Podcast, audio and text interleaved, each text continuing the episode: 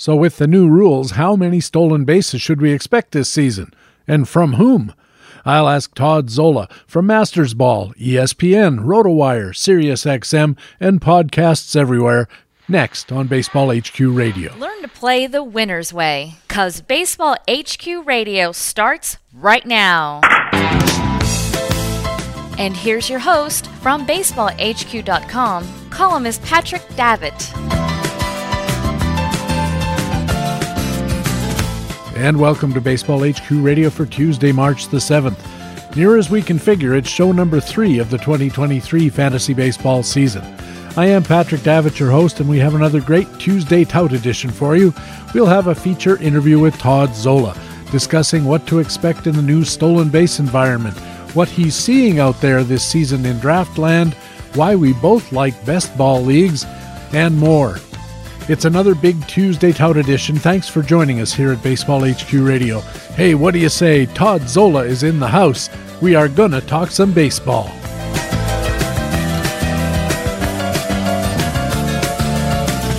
And in the first inning of this Tuesday Tout edition, it's our feature expert interview with Todd Zola from Masters Ball, ESPN, RotoWire, SiriusXM, and podcasts everywhere. Todd Zola, welcome back to Baseball HQ Radio. Good to be back with you, PD. A new season, a new season of Baseball HQ Radio, and of course, uh, you're one of our favorite guests. You've been on the show so many times that it's uh, like old hat, I, I suppose, for uh, us, but hopefully not for the listeners because it's always something new and interesting. But uh, let's start with the basics. Uh, how many drafts have you been doing so far this year, and how are they going? To be honest, I haven't done as many as I normally do by this time of the season, and part of that, to be honest, you know, I, if you count the mocks that that I, I you know, I, I don't know this for sure but I'll bet you if I'm not the person who's done the most magazine walks in the history of the world, I've got to be the top three. Uh, and there's not many magazines anymore. And even though they're just mocks, they're still drafts, and you still learn from them. So uh, not as many of those. And I haven't done as many of the uh, of the high stakes or the the for me the medium or low stakes drafts either. But um, did TGFBI in the middle of RazzSlam now. I've done a couple uh, the Arizona Fall League Speakers League draft. I did that, and I own Roto Junkies, and we did a Roto Junkies. We did a Roto Junkies um, subscriber draft. So I, have done a few. Well, you mentioned uh, that you can always learn something from every draft you're in. What have you learned so far in 2023? Well, let's see. I've learned that a lot of these drafts aren't NFBC but they may be an NFBC platform. I don't know if it's happening in NFBC or not. It's always the NFBC ADP that we're comparing it to. I'd like to think it's the, the rooms themselves that I, I see less I see less being married to the ADP. And I like that. Because I, I think that's a challenge when when you have to play chicken with everybody because you're not exactly sure when they're going to, you know, you can't say, all right, I got this ranked guy in the fourth round.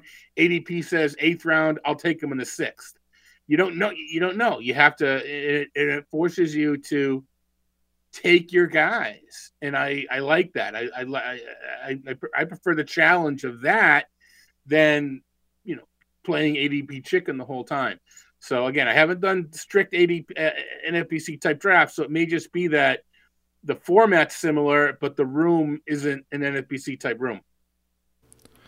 I know what you mean about the ADPs, and I actually stopped using the average draft position and I kind of pivoted to the minimum draft position. I want to know how early this guy went because that, when I'm trying to calculate if I'm going to try to beat the field even on a guy that I'm much higher than, I don't want to waste a fourth round pick if I'm pretty confident that he's going to go in the sixth, to use your example. But I don't want to get sniped if his average draft position is in the is in the sixth, but his high is in the fourth. Then I've got to decide in the fourth whether I want to go or the fifth at the latest, because I have to believe that there's something that somebody saw, and presumably a fairly decent player, that that particular player at that particular point made sense for them. And if if that's fifth round, he might not be the only person in the world who thought that, and I have to be a little more willing to reach a little further than I might have otherwise. I agree, but not. I think there's a cat, not so much a caveat, but something I've kind of I don't want to say an epiphany, but something I've come to realize with ADP is it's it's it's not a rankings list. It's the average draft position of the most aggressive person in each room on that player. In other words, if you were to ask everybody in the room to rank all the players, I'll bet you their ADP is earlier than the than the aggregate rank because all it takes is one in each room to like somebody. So I think what you're doing in that way, I think the danger is if there was only one person that liked the, the player in the fourth and everybody else liked him in the fifth or sixth, um, I don't know that I want to plan my draft around just the the the complete outlier. I think the ADP already tells you the average of the most aggressive person, and I don't I don't know. I think it's it, I think there's certain players that if you're really high on, okay, I'll I'll look at the minimum, but I think looking at the minimum for everybody. I don't know. I, I I have to think about that, but I think it could be dangerous because I think we're already the ADP already represents the most aggressive, the average of the most aggressive people on each player. Yeah, that's a good point. And to be perfectly clear, I kind of abandoned ADPs entirely after about the fourth round because uh, things start to change. Everybody's got a different right. idea how they want to build their team. They get worried about the position scarcity that uh, erupted un- unexpectedly, and all of a sudden Marcus Semien jumps up around uh, because somebody looks down at the next second baseman and thinks, I don't like that second baseman, so I'm going to jump now. There are all kinds of factors that should go into the decision. And I think the ADPs are probably pretty solid for the first three or four rounds. But again, they're not particularly solid in a specific sense, in that we know that the first five or six picks are going to be you know Trea Turner and Judge and and guys like that, but we don't know what order that's going to occur in, and it's even more like that in the latter half of the first round, where you you see a couple of guys taking you know Cole or Burnes, you see a couple of guys reaching for you know Fernando Tatis. There's all kinds of things that start happening almost right away. So I think the ADPs are at best a kind of overview guideline for the few first few rounds, and after that, you should really start proceeding as though you just need to plan your roster as you think you're going to need the guys. Oh, for sure, and I think we've mentioned it every year. This when we do this is the the NFBC is its own entity, it's its own economy, it's its own deal. And if that's the ADP that's out there, it's wonderful. Thank you know, it's great to look at. It's so flexible and sortable, and all that kind of stuff. But it's still in the ADP mindset of pitching early, you know, so it may not pertain to one's home league, it may not pertain to one's work, you know, et cetera. It does. So we have to, I look, I use them more on a relative basis in that I don't care where Cole and Burnes and McClanahan and Wheeler and Nola being drafted. I care about the order of them. I don't care about the absolute pick. I care about like the relative ranking of them as a you know so i that's where i look at the adp is and i and i think even if you, you can look at it to try to find out where the where the drops off where you know the where the third base drop is not so much what round but after what player and then you just have to know the room and read the room to right. know where the where the where the actual our pitchers going late, pitchers going early, you know, paying for speed. So I do think the ADP, NFBC ADP is very useful on a relative, you know, relative player basis, I think it's fantastic because there's so many drafts. Uh, you know, I, I, don't care where people are taking Nolan Arenado. I want to see that he's being pushed up a little bit because you just talked about the second baseman Semien. Arenado is that third baseman that gets pushed up because he's kind of that, you know, right, right before the cliffs of insanity, you find Nolan Arenado. As a matter of fact, I'm in my Razzball draft and uh, there was just a run on all three of the top third basemen or three or four of the top third basemen and sure enough Nolan Arenado got jumped by a few rounds because that that drafter looked at the situation and said the next third baseman's like 120 picks later and I want to have a, a solid third baseman. Now, I think you could argue that because it's a points league, it doesn't matter as much that you I mean you have to fill the position and you're going to uh, assuming that Arenado's a 590 point player based on projections, and the next guy down is 490. So you get a 490 point third baseman and grab a 590 point whatever else is going, catcher or whatever the case might be, and you end up pretty much netting out in the same way. So I wonder what you think about. I understand the value of relative pricing that you want to know that Nolan Arenado is the last of the big third baseman, and then there's a huge cliff that you fall off, and that knowledge is pretty important. But how you manage that knowledge maybe is it may not it may not be the kind of thing that you look at the situation and say, well, obviously I have to have Nolan Arenado at any price at this point. No, I don't believe I don't believe in doing it in a rotisserie league, and I certainly don't believe doing it in a best ball league. If I find myself devoid of a particular position, the last position I feel in best ball is the one I back up first, and you know that way you're just looking. You know, I, I don't have a first baseman yet, um, so I have a shortstop, third baseman, second baseman. So I'm gonna, you know, whenever I take my first baseman, my first infield backup is going to be a first baseman because you know one of those one of those you know and i'll get a third one later etc but I, I, want my best backup to be able to have a better chance of outscoring my worst infielder right? If you i mean i don't want to i don't i don't i have jose ramirez as my third baseman. I mean i'm not i'm go i'll back him up but i'm not going to take another good third baseman because he's probably not going to get in my lineup because ramirez is going to beat him I know there's corner and utility, but you know we're kind of reducing it just for the sake of the conversation. So when I, you know, I, so in that case with Arenado, I would not force him up. Um, I would just hammer third base later and just try to get you know uh, such that one of them with upside. Maybe you take a Ryan McMahon that way when he's at home, he, he you know he spikes that week and take another third baseman that is on a good team or something. You know, the week that Arenado's away, this other third baseman has a good week. So you get your points that way. I think that's well said. Uh, the mantra that we've been using probably since we started doing this thing is understand the rules of your league and understand oh, yeah. how those rules affect the gameplay. And to your point, if you have a weak position, then you probably want to lean a little harder on the reserve rounds. Well, in best ball, they're not really reserve rounds; they're just rounds. But right, right. the the later rounds, shall we say, because yeah. you want to have if you've got one terrific third baseman. Suppose you have Machado or Austin Riley or somebody like that, and you think to yourself, okay, I think this guy's pretty solid. There's not an immediate need. But if you don't, then you might want to have three or four third base eligible players in the hopes yep. that on any given week, one of them strikes. Yeah, I in this format, I usually it's usually second base for me that I I wait because we like to say it's it's it's a quantity not quality position right? There's so many players eligible at second base especially on the nfbc format of best ball where you can where it's able to handle the multiple positions.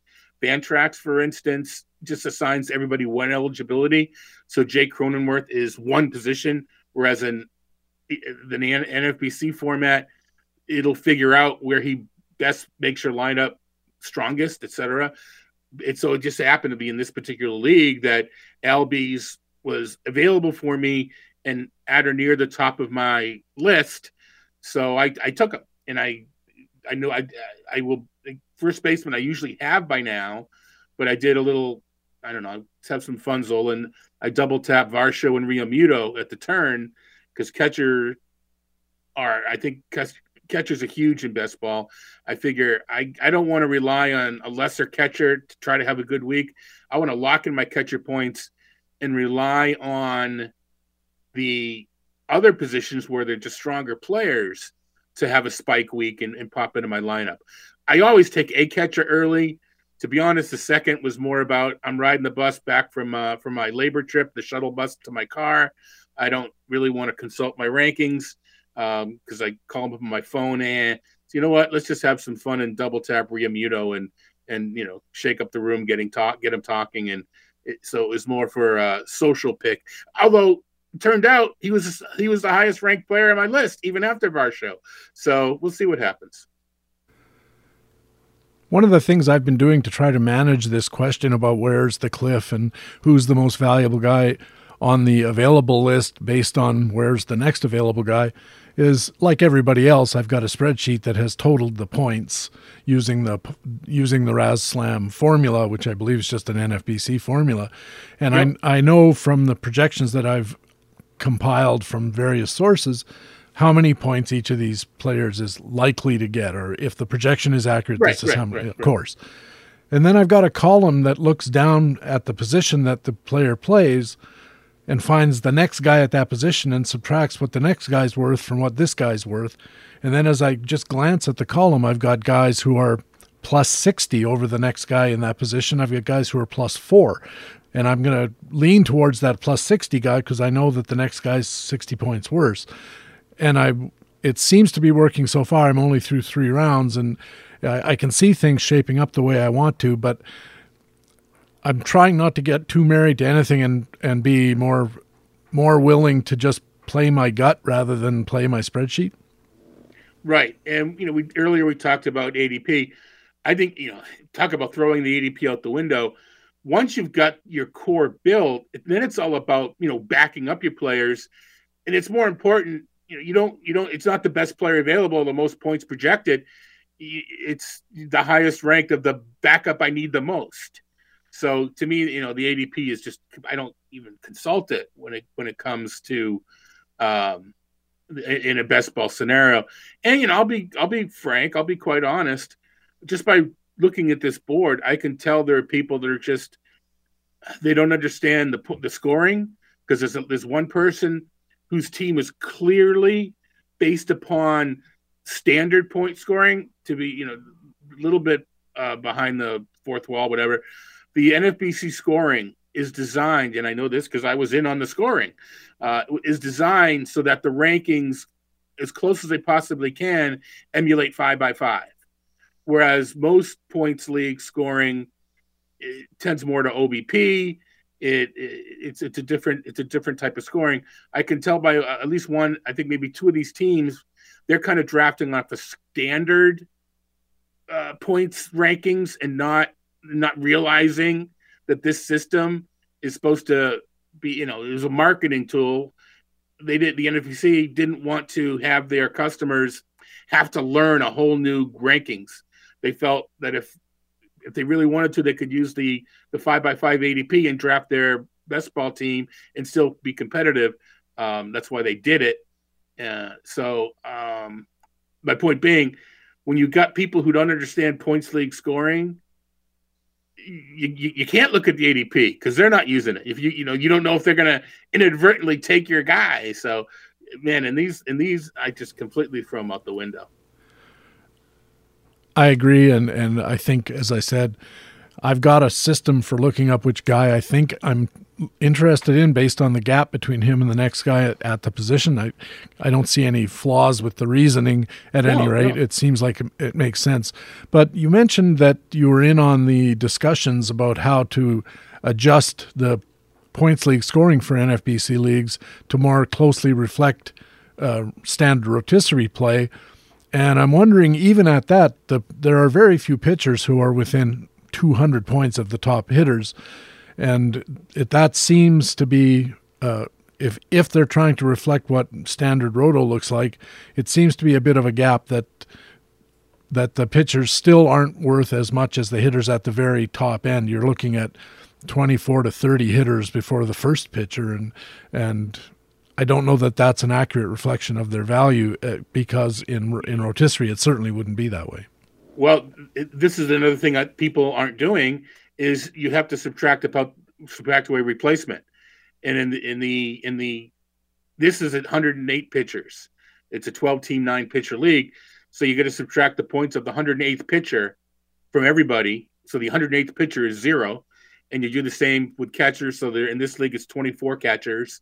So you subtract the 24th catcher's points from all the catchers to become zero, and then people can you can do it by position or we, we talk about there's no scarcity anymore. Then you lump all the non-catchers and non-pitchers together figure out that and that would be what's it uh, 144 minus 24 whatever 100 120 so the 120th non-catcher position player that those number of points is subtracted from everybody. When you do that you'll find the pitchers jump up I didn't think of that to be honest with you. I just uh, kind of calculated the the uh, I f- stood the two columns side by side, right, and right. I said, "What's the factor by which I need to multiply the pitchers to get them on an even keel with the with the hitters?" But, and it worked okay. I mean, it seems to make sense. Yeah. Well, having having said that, now now just here's here's where I think, you know, I, I'd like to think I have an advantage. I don't know. Just because the ranking resemble that of five by five, it, that just means that the play there's still a best ball strategy, right? There's still the whole idea about uh, two start pitchers jumping up and you know getting into your lineup that week, and guy, you know how saves come in waves because a team places a a poor team and the state closer gets you know three saves and you know.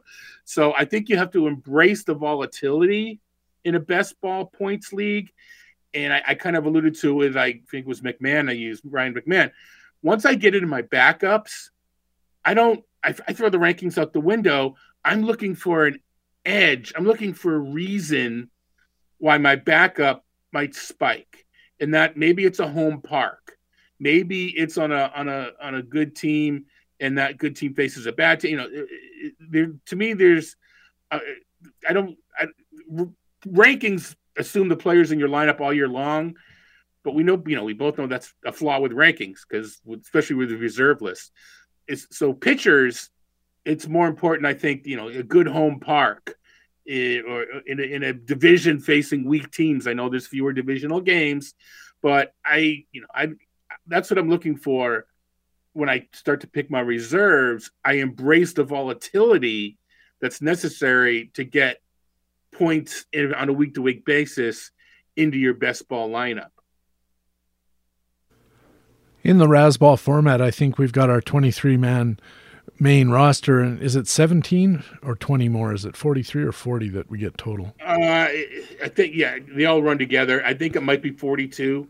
Oh, but I, it's, it's, it's in it's in, it might be 40 i don't remember exactly no because I, I, mean fanball has a certain amount and then underdog yeah, but it's it's it's in the four i think it, i think the cut line is 42 and i don't you know in razzball's 12 teams as opposed to 10 for the cut line so i don't know if it's less and um the the one the one thing with in Razzball and the cut line most best balls are drafted you're done there are two FAAB sessions in, in the, the Razzball. Yeah, yeah. So um, one one like really early in the year, then one a little later into the year.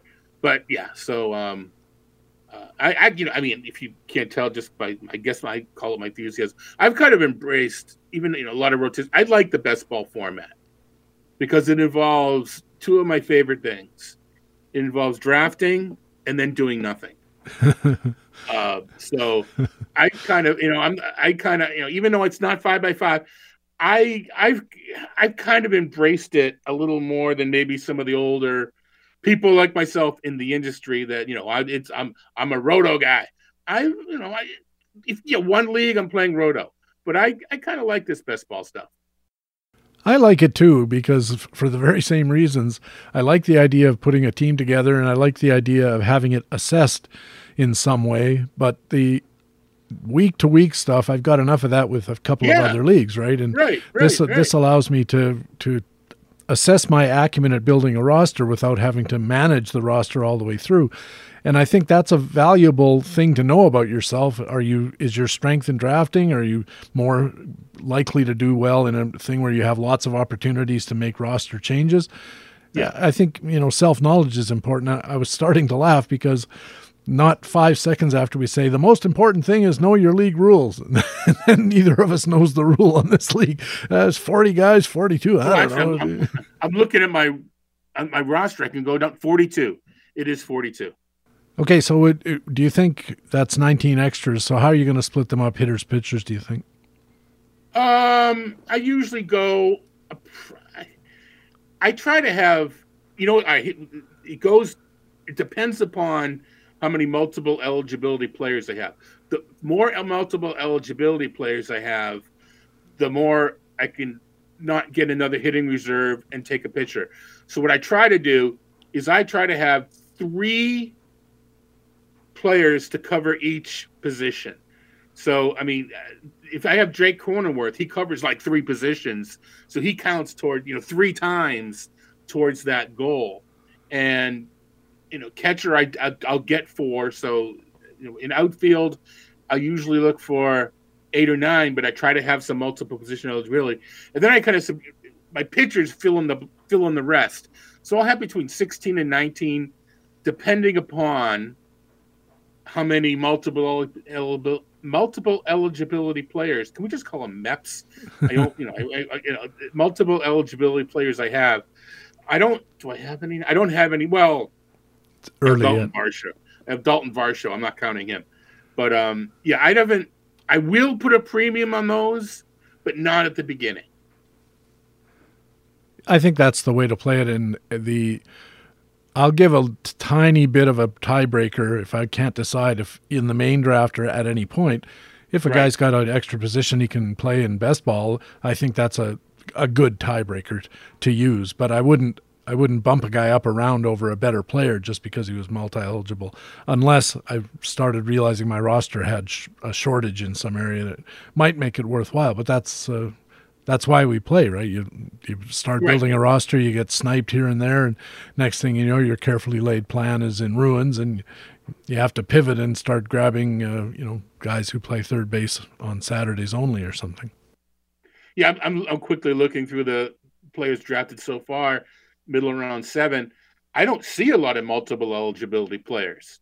So I don't I don't feel so bad. I mean, so if I do put a little more of a premium, and again, once we get past six, seven, eight rounds, I don't, you know, I don't care about ADP. So it's really, I'm not jumping a guy up because I don't believe in their ranking at that point. Because I don't believe, you know, again, when you're ranking their entire season, and I'm not going to use my second and third players. I don't care about their away stats or et cetera. I don't care about my San Diego pitcher stats when he pitches out of San Diego.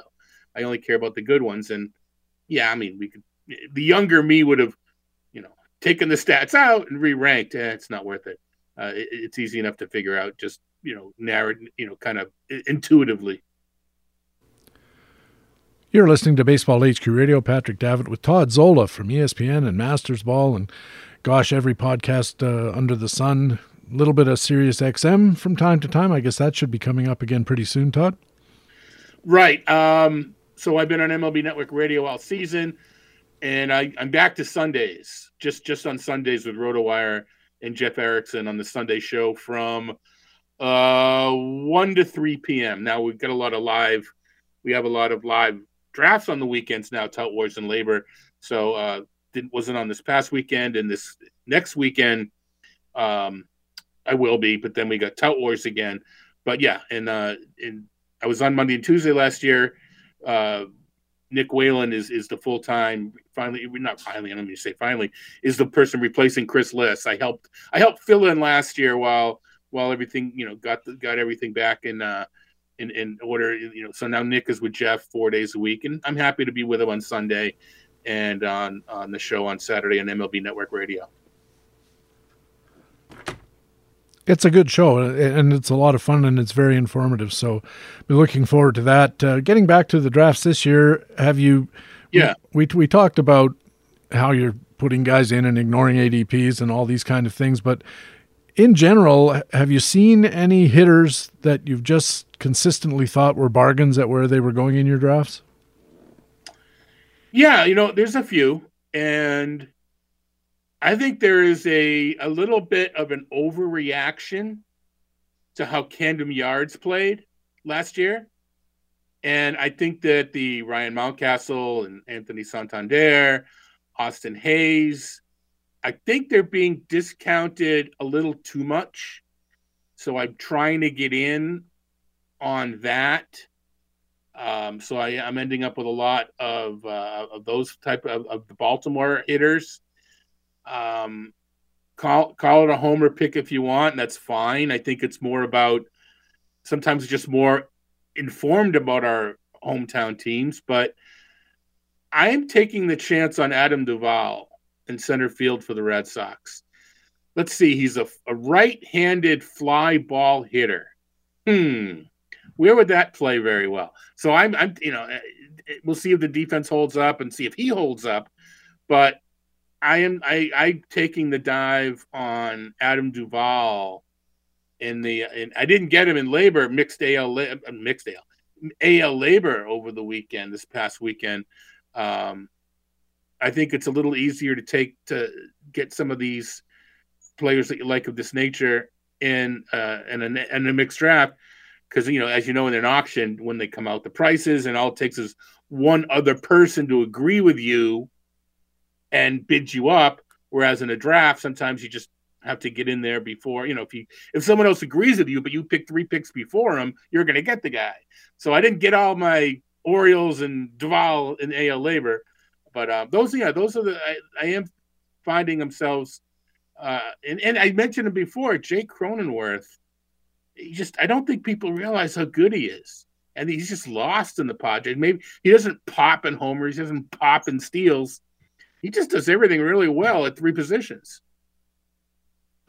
I like Adam Duvall too, and uh, I hope nobody's listening to this in the one league where he's still available, because I I, I don't want to go in too early on Adam Duvall because you know again we don't live our lives by ADPs, but certainly we're not at the yeah. stage of the draft where he should be going. So right, I'm, exactly. I'm, willing to wait a little. Any pitchers you think that are consistently being uh, popping up as bargains? Here's a little maybe I'll answer a question that, that you're not asking um, with this answer. Um, I've been kind of not adamant, but waiting on pitching the past couple years, not wanting to buy an ace. But when I noticed when my stuff came out and then some of the free stuff on Fangraphs came out, the rankings and just the just the ADP, again talking relative versus absolute, there are some pitchers that I have ranked higher some good pitchers that I have ranked higher than the market. And I thought I, w- I said I would be a fool if I stuck to my I'm not drafting a pitcher in the third round when I like some guys more than the market. I should just I should get them. So the so the guys that fit that mold, and so you know to the to the uh, Zack Wheeler is someone that I, even if it's I have him third and he's ranked seventh by the market, that's enough of a delta. Especially, you know, the higher you the ranked, you know, the bigger difference between adjacent players. So third to seventh is much different than 30th to 34th. I mean, they're almost the same at that point. So uh, Wheeler and the other one is Kevin Gausman. Um, I don't. Did you? I don't. If you heard my thing with Kevin Gausman, uh, I think this is kind of cool. No, his his his BABIP last year was 363. BABIP against, BABIP against. Okay. That's the 41st worst ever. The last time someone had a higher BABIP was in 1918. Okay. Of the 40 BABIPs higher than Kevin Gausman, more than half were played when they weren't using gloves. That's how historically I, am putting unlucky in parentheses because you know it's you know every single hit against wasn't unlucky, but there was a lot of there was a lot of bad luck in Kevin Gausman's 363 BABIP last year. You could say you know literally say it was the worst ever, you know, in in modern but whatever wherever you want to frame it. So I think that I'm just maybe regressing him a little harder than everybody else, and I think that's maybe why I'm coming out ahead of the field. But that isn't that weird you know, 40, I mean, since 1918, he's had the highest ever BABIP. 104 years of uh, BABIP. Is there any explanation for it? When you looked into it, could you see what, what went on? Well, I mean, I think, yeah, I mean, again, not every single hit was bad luck, but he just just ran into a lot of bad luck. So even if I even regressed him a little, you know, maybe to 300 and not 295 or whatever, I still came out ahead of the field. I mean, he still had a 3.35 ERA, so he was lucky with with left on base percentage, I believe. But even so, um, where I landed on him was a bit higher, and he's the guy, like you were just saying with Duvall. This is a little higher up the ranks that I have to do play a little bit of ADP chicken, and I don't want to miss out. On the other hand, when you do ten drafts, you miss out on two you really can't cry yourself to sleep over it either. You know, just for that one draft, you're bummed, and you have to realize, well, I got him everywhere else. It's all good. But um, yeah, so those are the two pitchers that I find myself um, gravitating towards. And I got Gausman in my AL LABR. I paid full boat. I didn't get him at a discount, but I did get Kevin Gausman uh, in, to to anchor my AL LABR staff. You know, something I used to do. I don't know why I stopped doing it, but I used to take every pitcher every year and go through them and normalize their hit rates and normalize their strand rates. Whatever their whatever they were either way, and then recalculate what their ERAs and WHIPs would have been if the absolutely league normal um, statistics would have applied in, in those two instances, and then look for guys who had unusually good or unusually bad seasons, relatively speaking, when you compared the the adjusted ERA with the real one and the adjusted WHIP with the real one, and I remember it working fairly well, especially at, of course, at the extremes where where you had pitchers who just had horrendous luck or had uh, unusually tremendous luck. Those were the guys I was interested in either uh, targeting or avoiding, and I think it's another way of looking at things, I guess. But I wanted to ask you about Kevin Gausman because in a minute we're going to be talking about some of the changes to the rules that you've been writing about, and you've been right. instead of just uh, yapping about it like guys like me, you've actually done some work and calculations and and analysis to figure out how these things might work. But I was thinking of Kevin Gausman when you talked started talking about him, and there's been stories about him having some trouble with the new balk rules, and maybe with the uh, with the time clock because he his full windup has multiple toe taps. He stands there and he rocks back and forth and he taps his toe three, four, five times and then he pitches. And I know that there's been some concern in Toronto media whether this is going to fly in the modern rules environment that uh, as it's ha- changed for 2023. What do you think? Yeah, so he and Luis Garcia of Houston, who does like the Macarena before he pitches, the, the they've the league sent their two motions you know, video of their motions around to the league and said, "We're going to call balk this year on both these guys." And, you know, they they were the two examples that they're hammering down. It's not so much a new rule as it is, you know, putting into a, implementing a rule that already exists. And the fact the clock thing is over and above it because it takes them longer to, you know, with these toe taps, et cetera, the dancing between pitches just to get the ball thrown. So it kind of rolls in. Um, I, I've also read that Gausman is aware of this, and he spent some time working on it. And you know, Kenley Jansen is is trying to is, is finally pitched the other day after spending a lot of bullpen sessions, getting faster. And I'm sure there's other pitchers the same way. So I, I I'm aware. Obviously, I think everybody's aware. I guess I'm just figuring these guys are professionals, and even though this is the way they pitched, I think they can I think they can figure it out. And you know, if, if this is how you need, does he need to do those toe taps to be successful? Well, then I'm in trouble because I get Kevin Gausman everywhere. If he's able to figure it out, well, then I'm, you know, then I'm a genius because everybody else was too scared because of the toe tap. So I'm aware of it, thought about it, and um, you know, I just hope that the man can figure it out because the guy throws the best splitter in the league and major league pitching, major league batters have more trouble against the splitter than any other pitch. So it seems to me that the guy who throws the pitch that gives MLB batters the most difficulty and throws it the best has a pretty good chance of being successful. And before we leave uh, the whole topic of of your drafts this year and drafting in general, how are you playing the closer game? oh man, I should get a. I should in my writer. I should have doesn't talk about closers. Um, I'm playing pretty much the same way that I have the past few years, in that I'm not going to pay a premium in a mixed draft for a top closer. I best ball's different. Best ball, I'm all over it because uh, I think people shy away from closers uh, in, in, a best ball. I say I embrace the volatility of three saves one week, zero the next. Um, so I I'm looking Scott Scott Barlow is sort of the line between he's got the job and I trust him, and then the next set is, you know, I he could lead the league in saves or he could get 20 or 15. So Barlow's kind of that line.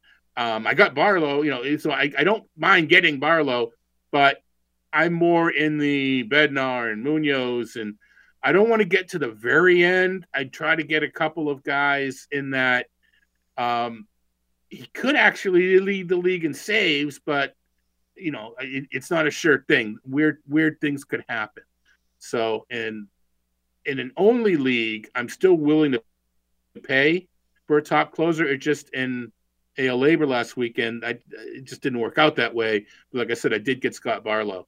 So put me in the middle, but I should throw the caveat in there.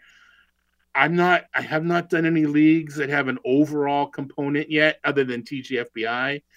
Um, so I don't know if I was looking for, you know, when, when I do my my first RotoWire online championship, let's see if I'm practice this or if I actually go in there and get a better closer. I don't know yet.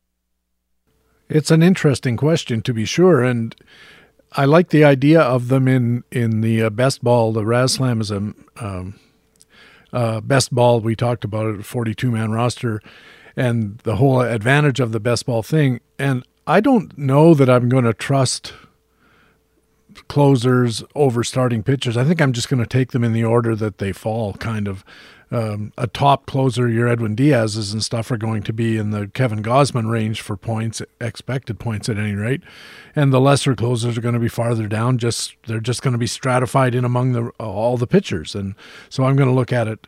I think that way. Todd Zola writes at Masters Ball, ESPN, RotoWire, and SiriusXM, and he'll be back in just a second. Right now, though, it's time in the show when I get to let you know about some of the great content that lets us say BaseballHQ.com is the best fantasy baseball website in the business. In gaming strategy, analyst Brant Chesser looks at performances of five National Leaguers, including Francisco Lindor, Devin Williams, and Willie Adames. In Playing Time Tomorrow roster analysis, Dan Marcus runs through the five teams in the National League Central, including a new leadoff man in Chicago, some roster roiling in Milwaukee, and some promising young pitchers in the Cincinnati rotation. And in gaming strategy, analyst Zach Larson looks at some strategies for NFBC cutline drafts. And those are just three articles among literally dozens, a small sampling of all the great content you'll find at baseballhq.com all the time. Facts and Flukes performance validation, playing time today and playing time tomorrow.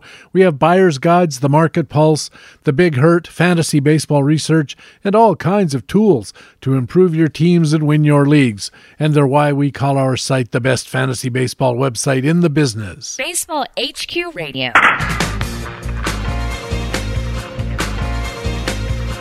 And welcome back to Baseball HQ Radio. I'm Patrick Davitt. Time now for part two of our feature expert interview with Todd Zola from Masters Ball, ESPN, RotoWire, SiriusXM, and podcasts everywhere. And Todd, at ESPN within the last few days, you had an article talking about the rules changes, and unlike the rest of us, you were actually doing analysis on the topic. What made you interested in doing this analysis? Well, I think you know, it's, it's, not a secret. I, I do ESPN's projections. So um, what this was, and I basically explained in a general sort of sense, you know, it's an interesting article, but it was th- this is what we at ESPN are doing with our fantasy baseball projections. So I usually do some work for them in February, so that's what we decided would be my kind of my my February work would be doing three pieces, kind of an informal series on what I did to make adjustments towards they weren't all i mean the schedule is really not a rules change but you know it did affect projections on some of the some of the stuff that uh, influenced the 2023 projections you know different this year. So i you know three part series and um you know i some of them i just reference work that you know smarter than me smart people smarter than me did. And other times i did the work to figure out the numbers myself well, one of the first things that you did uh, was talk about steals, and you said in the piece a logical place to start is to access the league wide impact of the new rules based on the stolen base trends in the minors, where the rules were all tested before MLB implemented them. When you did that, what did you find? Well, here is where I relied on people that did the work. Uh, trust one of our, our friend and colleague Jason Collette did some work, and it basically you know what they found was there was a a jump anywhere from 20 to low 30% increase in the minor leagues. So, all right, that to me was a boundary. I think there's a huge difference in the inventory in that most of the minor leaguers are young and spry and you know can run and, and that sort of thing. Where not the major league pool, I think this you're going to take out a lot of the players. It's not going to run anyway. I don't care how close the bases are. So I didn't expect there to be the same increase. So most of them were close to 30%. So I figure maybe a 20%, and it's hand waving at this point. I figure, you know, 20% maximum would be the increase. So I, I set my goal to have per plate appearance basis 20% more steals this year than last. So you're talking about steals, not just uh, opportunities or attempts. Um. All right. Up. yes. Now, yeah, that's that's a good point because the the success rate should be a little bit higher. So, um, you're right. I would increase the opportunities by twenty percent, and the actual stolen bases would go up 21, 22 percent because one of the things everybody knows that occurred was the bases are three inches bigger, which translates to four and a half inches lesser of a distance between first and second or second and third. And some of the other rules about getting a bigger lead and etc. I think the success rate will go up. And so, I mean, maybe this is just you know, a small percentage of it, but I didn't hear anybody else mention it. So, you know, let's mention it because I'm mentioning it. What, people are talking about is all these with instant replay you know you lose you lose touch with the base for a millisecond and you're out. The bigger bases give you a little bit more more mass to hold on to right? Uh, so you don't overslide as much. And i think that if you're sliding head first and the tag is on the bag some of these guys are getting with it be the swing move or you know i think there's uh, there's more base to help you evade a tag and all this is facilitated by the you know by the you know the zoom lens on the on the instant replay. Yeah i think that's interesting something and this is a kind of a side note. I don't think any i've heard anybody talk about it and i'd be curious and i realize i'm asking you this right off the top of your head but the the first base is also an inch and a half closer. You mentioned it's four and a half inches closer to second but it's also closer to all the infielders who are fielding ground balls. And I wonder if there's going to be any decline in the number of times that guys beat out uh, bang bang plays at first because the base is bigger and the ball doesn't have to travel as far on a throw from second from the second baseman to the first baseman. It's now four and a half inches shorter than it was yet last year, and four and a half inches makes a big difference in bang bang plays at first base. Right, and I thought I actually had thought about this because I don't know that anybody. I don't because the other the other aspect of it is the base is closer to, to, for the base base for the base runner to run. It's closer, and where I was thinking about this is, I do, do you always do you subconsciously alter your gait towards the base to make sure you hit the base, and you're trying to hit it in the middle you know, if you just try, if you're putting giving that extra oomph to try to beat out a slow roller, your stride may be a little bigger or something. So I don't. The point being, just because the base is air quote three inches closer, I don't know when your foot hits it if it's always three inches closer. You know, uh, there was that famous play that on JD Martinez last year. A famous play. I don't know about famous. It was famous for a night on Twitter because he fell like an inch short of the bag and replay called him out. It looked safe because you know, but he never touched the bag. So everybody, oh, three inches bigger base, he would have, he would have, he would have touched the bag. So I don't know. I mean, you know, when you're playing softball back when I played it, I don't really think I had to worry about timing my step to hit the bag very much. Um, so I, I wonder. And but yes, the the stretch, the, the first baseman does get that extra that extra three inches. Does that get balanced by the runner having three fewer inches, I don't I don't know necessarily that it does. I would suspect that it does, not by very much, and here's why. The thrown ball is going a lot faster than the guy oh, running. when you know I I went to a game with with Ron Shandler uh, this past week, and you really see it live. And we at the AFL we see it all the time. The distance that a throw can make up, right? You think there's no way that guy's going to be out, you know, going from first to third on a single from right, you know, the throw coming in from right field. The the the it's just to me it's amazing that the guy only took like two steps before the throw got there. You figured he could walk the rest of the way. There's no way. Throws makeups, and it's even better or, or even more on infield when the throw's that much faster. No, you're right, but it's so cool to to me anyway when you're watching it live and you get that peripheral vision going on and you see both things happening at the same time.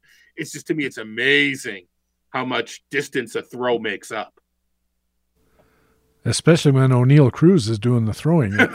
oh yeah, Boy, yeah, that, exactly, that's exactly. that's really quite something. Uh, so, because of the changes, you said there's going to be about what 500 more stolen bases, something like that, across baseball in 2023 over 2022. Was that the number? Yes, according to 20 percent, it was around 500. Yeah. Okay, so you got 500 extra stolen bases.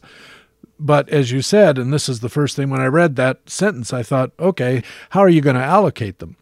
And the, that's been a big question taught amongst analysts. Will everybody get 20% more than they would have otherwise? Uh, what did you find? Right. So this is speculation, or, you know, I call it educated speculation. I mean, what we have to do.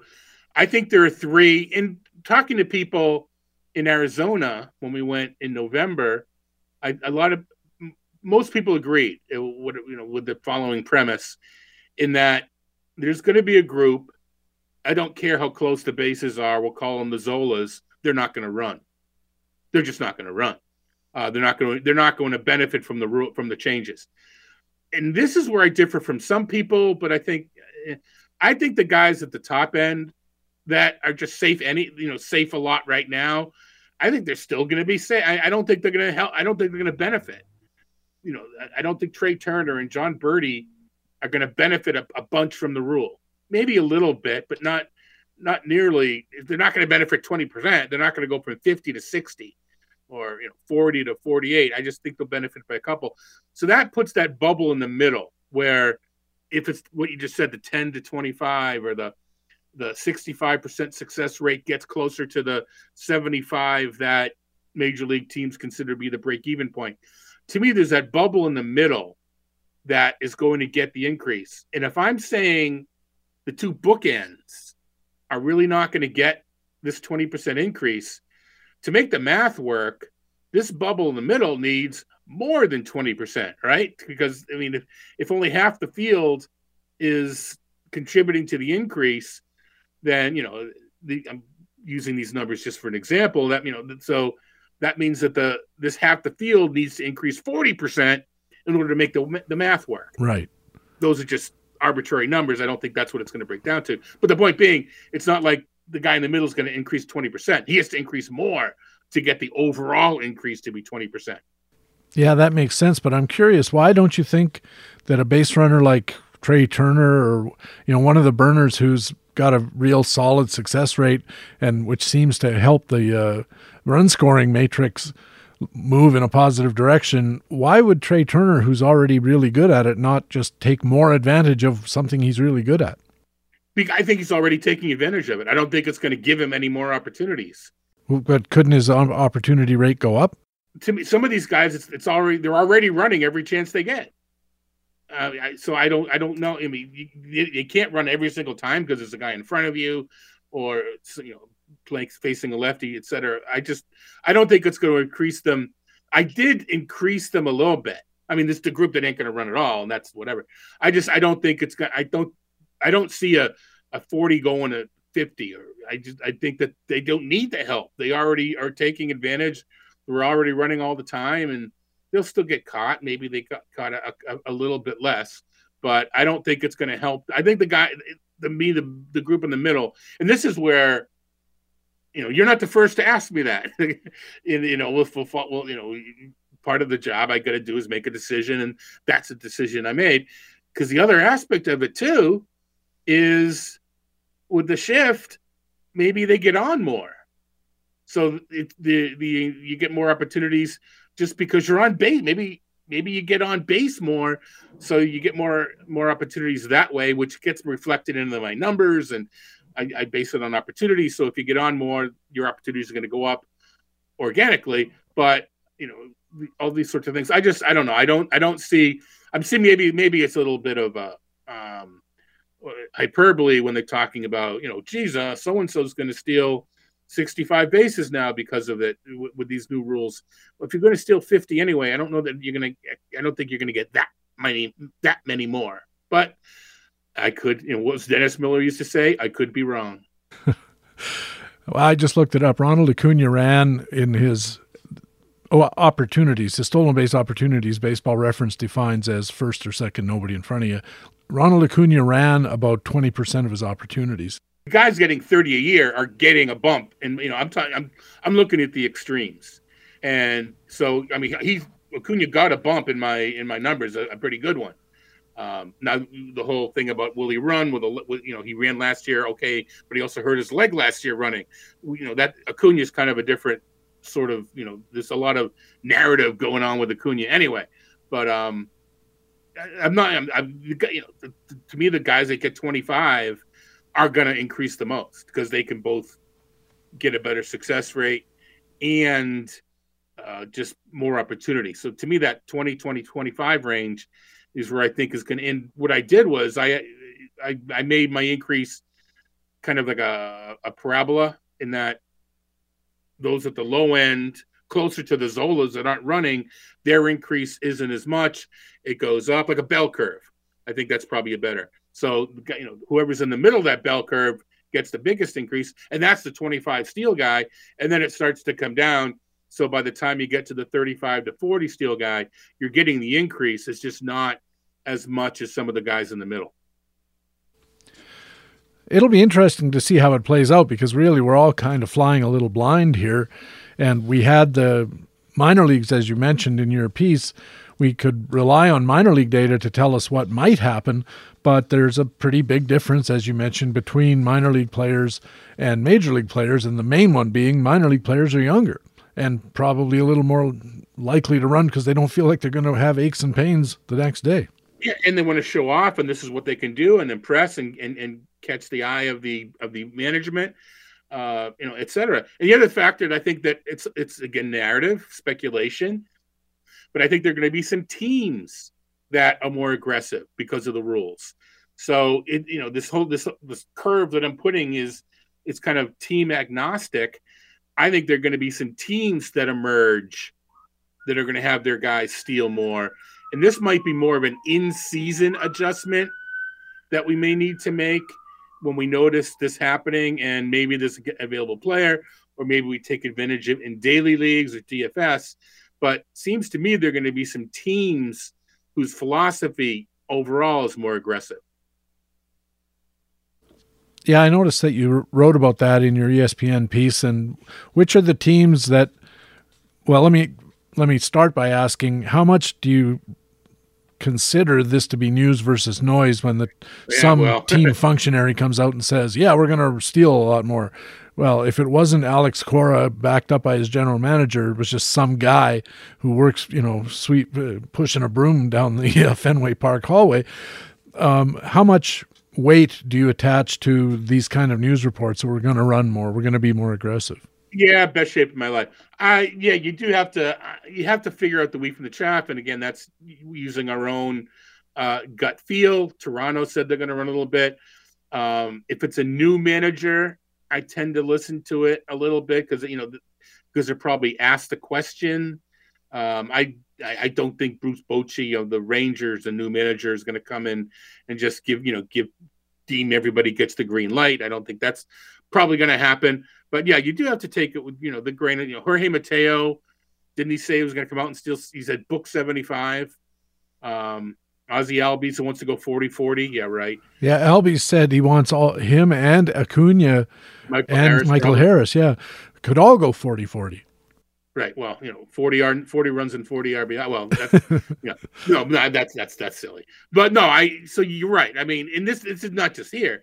You do have to you, you know, that's why I was kind of saying I think you need to wait for the for it to merge in season Um, right now, I may use it as a tiebreaker for the teams that I trust. If if they're players that I trust, I think some of the front offices that are more sabermetrically inclined and adhere to the 75% rule, which that number is is right now, you know, isn't that a little bit, you know, up in the air just because with all the new rules, maybe yes, the break even point, yeah, the break even point may not be 75% anymore. Right? I mean, so we'll have to see how that works out, especially if the ball is uh, continues to, or the balls continue to be uh, a little restrictive in their flight. Uh, it may that out maybe hurt you even more. I don't know, but um, right, you know, the thing about it, you know, in fantasy, we got to figure out a way to handle it. And, you know, we're going to win or lose some leagues by the way we handle the stolen bases, though. I don't know if it's any, if there are any drastic changes. I still think people want to get their, their, their steals here and there, but I do think you want to decide who your guy, who do you think are going to be the ones that are kind of outliers to the to the increase, who are going to increase by even more than one may think.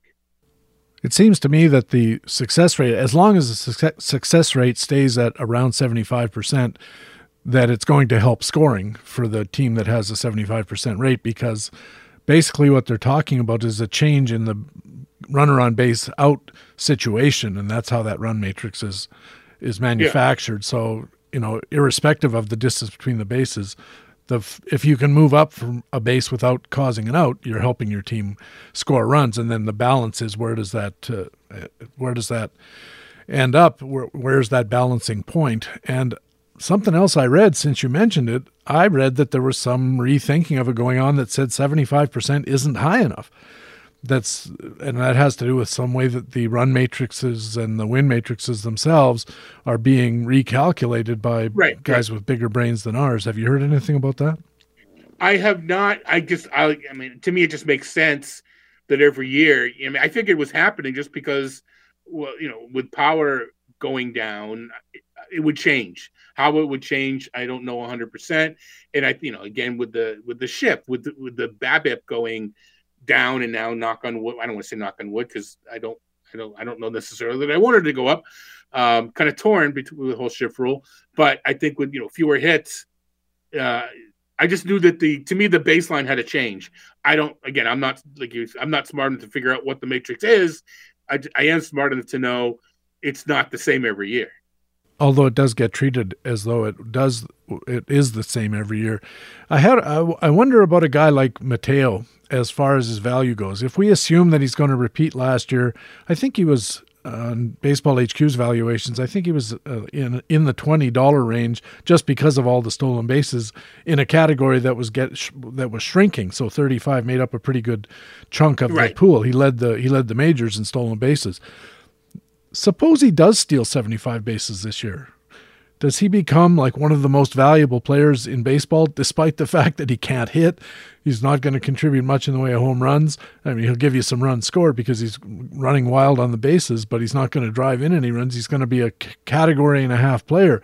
But oh my goodness, that one category, if it's 75 bases and everybody else is at 40, how much better does he look? Well, it depends if you've got 30 steals without Mateo and he gets you to 105, you know, you're not wasting his steals. If you had, uh, you know, if you had 95 steals all by yourself without Mateo and he gets you 160 and the next highest in the standings is 125, you know, that he's got 35 wasted steals, but any the valuation formulas, be it SGP or or standard deviation or just percentage PVM, they're going to you're getting credit for every single steal, but they you know in, in a lot of scenarios those steals are going to waste. So I, it, it kind of depends upon that. And the other thing, as far as you know, pure valuation goes, if there are more steals in general, on a marginal basis, a steal will be worth a little less. But I know your question is someone who just is just blows away the field, right? You know what what's he going to be worth? Um, so I mean, I, I it, it, all these guys that like the Mateos and Esteury Ruizes, the way I've been approaching them is I want I'm calling them luxury items and not staples. I don't some of the, I don't I want to have a lot of steals already and get Mateo and he kind of, you know, a middle of the pack and he's kind of the icing on the cake. I don't want to say I need 120 steals and Mateo gives me 50. I want to say I need 120 steals and I've got 100 and I'm drafting Mateo. Um, and, and maybe I don't get it if I do that.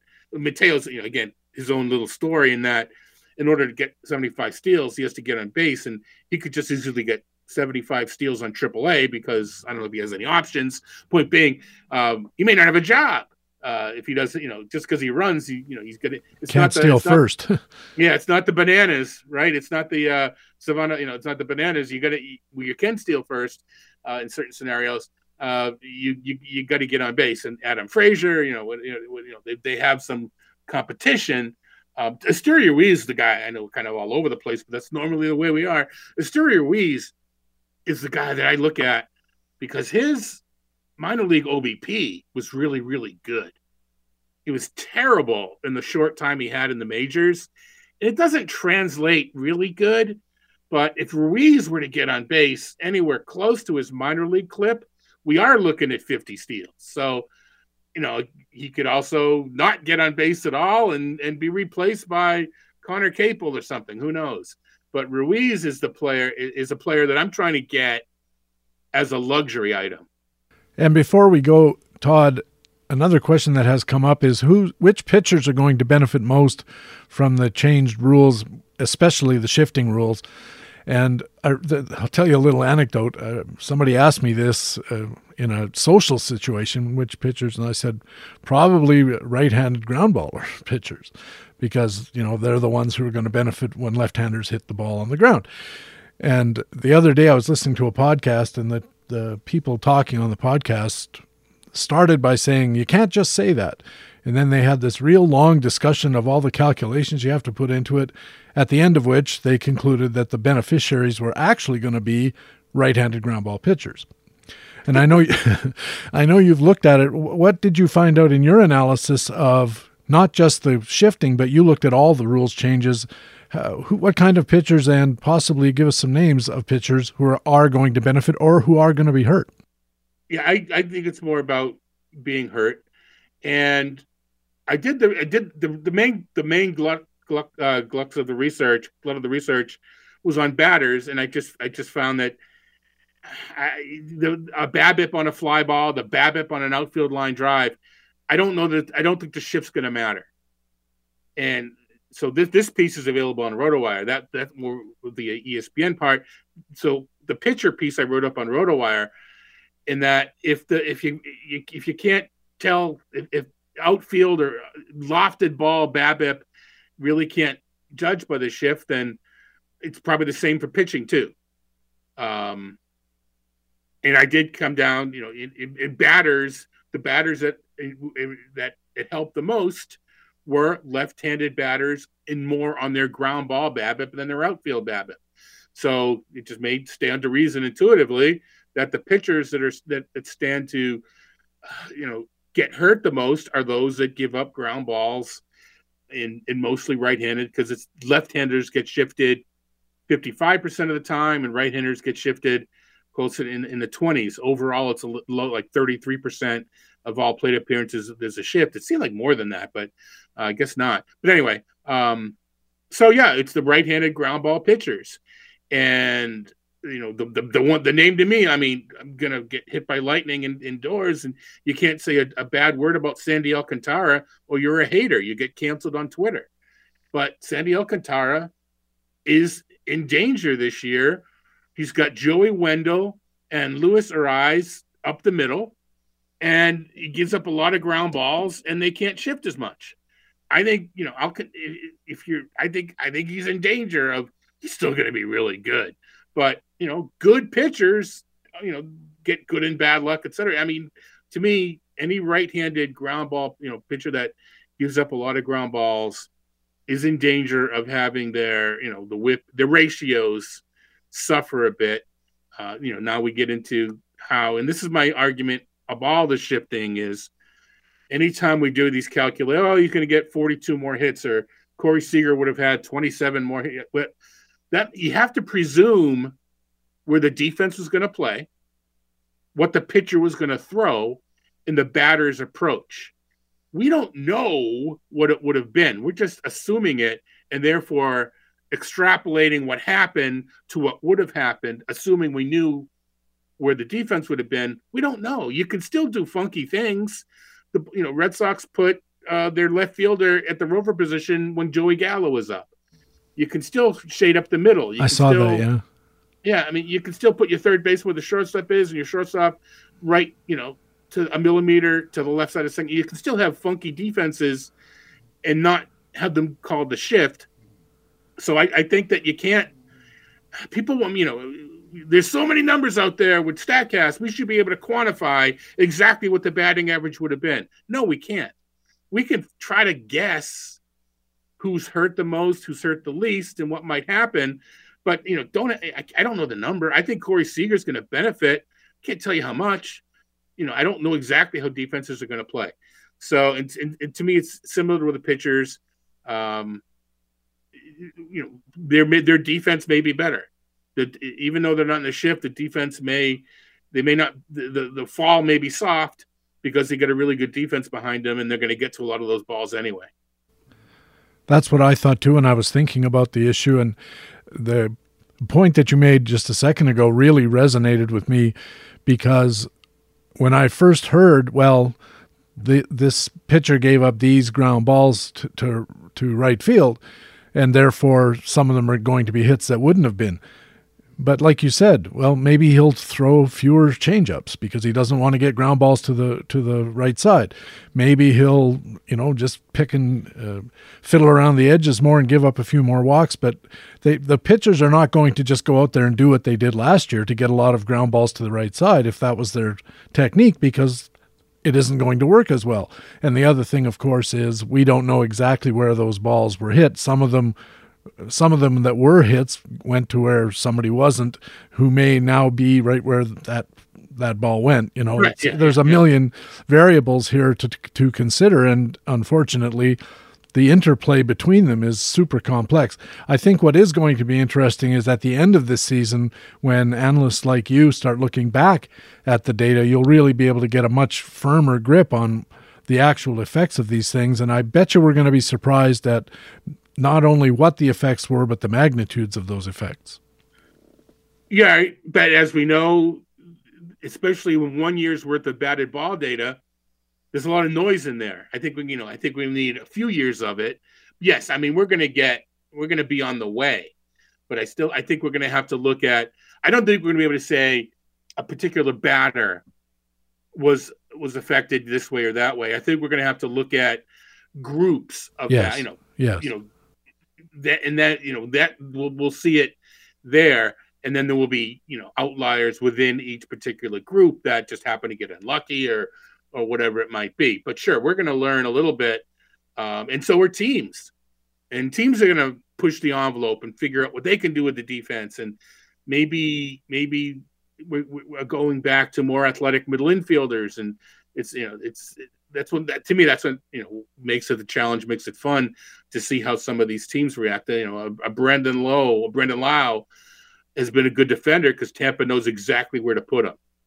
We'll see how good a defender is when he has you know have with the range of a normal second baseman.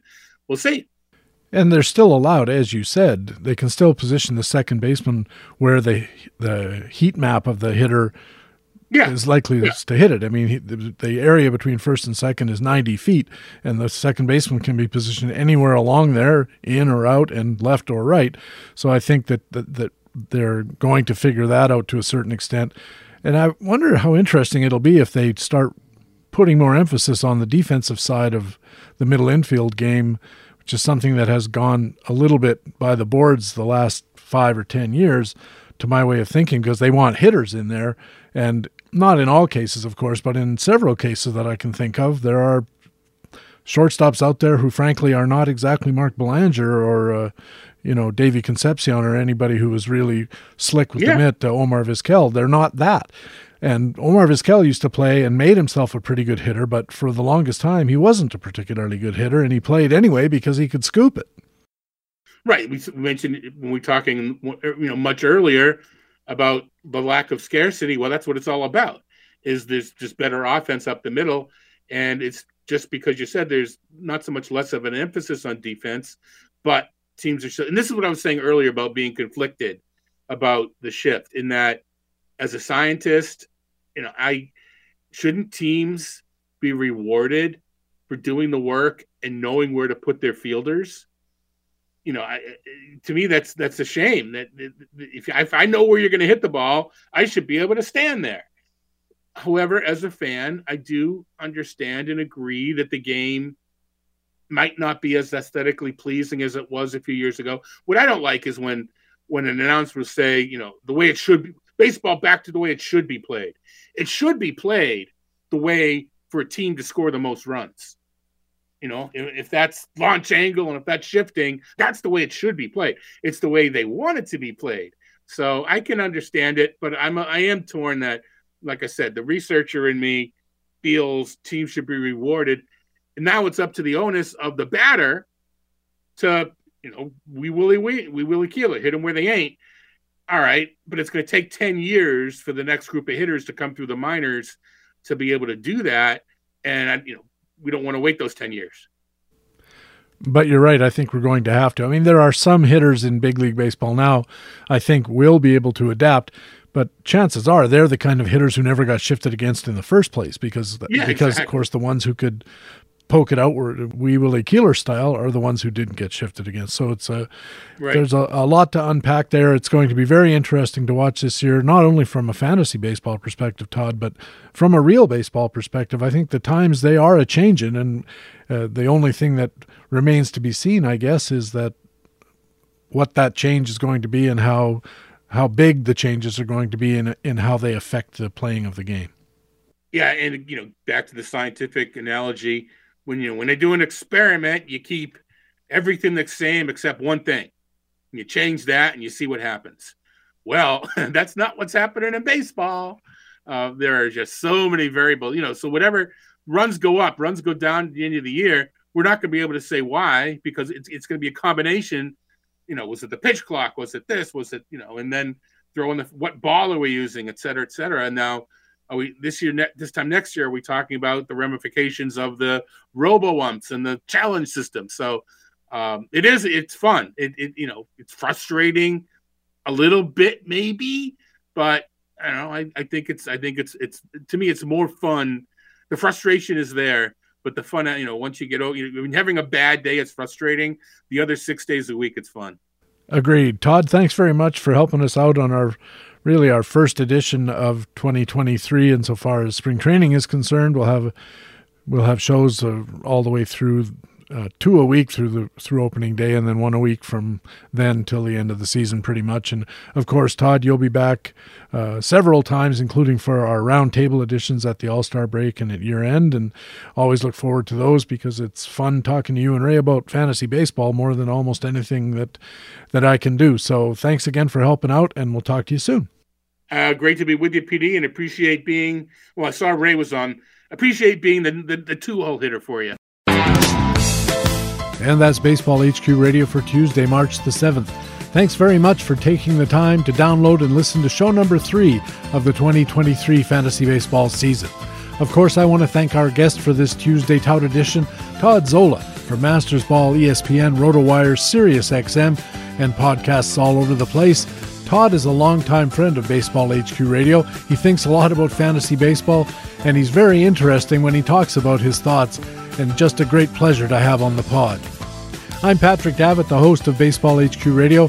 I sure hope to see you on the baseballhq.com subscriber forums. Also, remember you can stay in contact with Baseball HQ on Facebook and on our Twitter feed at Baseball HQ. You can also follow my personal Twitter feed at Patrick Davitt, where you'll always be the first to know when a new podcast is available. Please tell your friends about Baseball HQ Radio and take a second to go to Pocket Cast, iTunes, Spotify, Google Pods, wherever you catch your pods, and if they'll let you, leave us a good review and a rating. It really does help us find new listeners, and new listeners help us keep the podcast going. Thanks again for listening. We'll be back again on Friday with our first news and notes session of the new season, discussing the goings on in spring training games and what they mean or don't mean for the fantasy season to come. That's a news and notes edition coming up this Friday on the podcast with fantasy baseball intelligence for winners. It is Baseball HQ Radio. And for now, so long.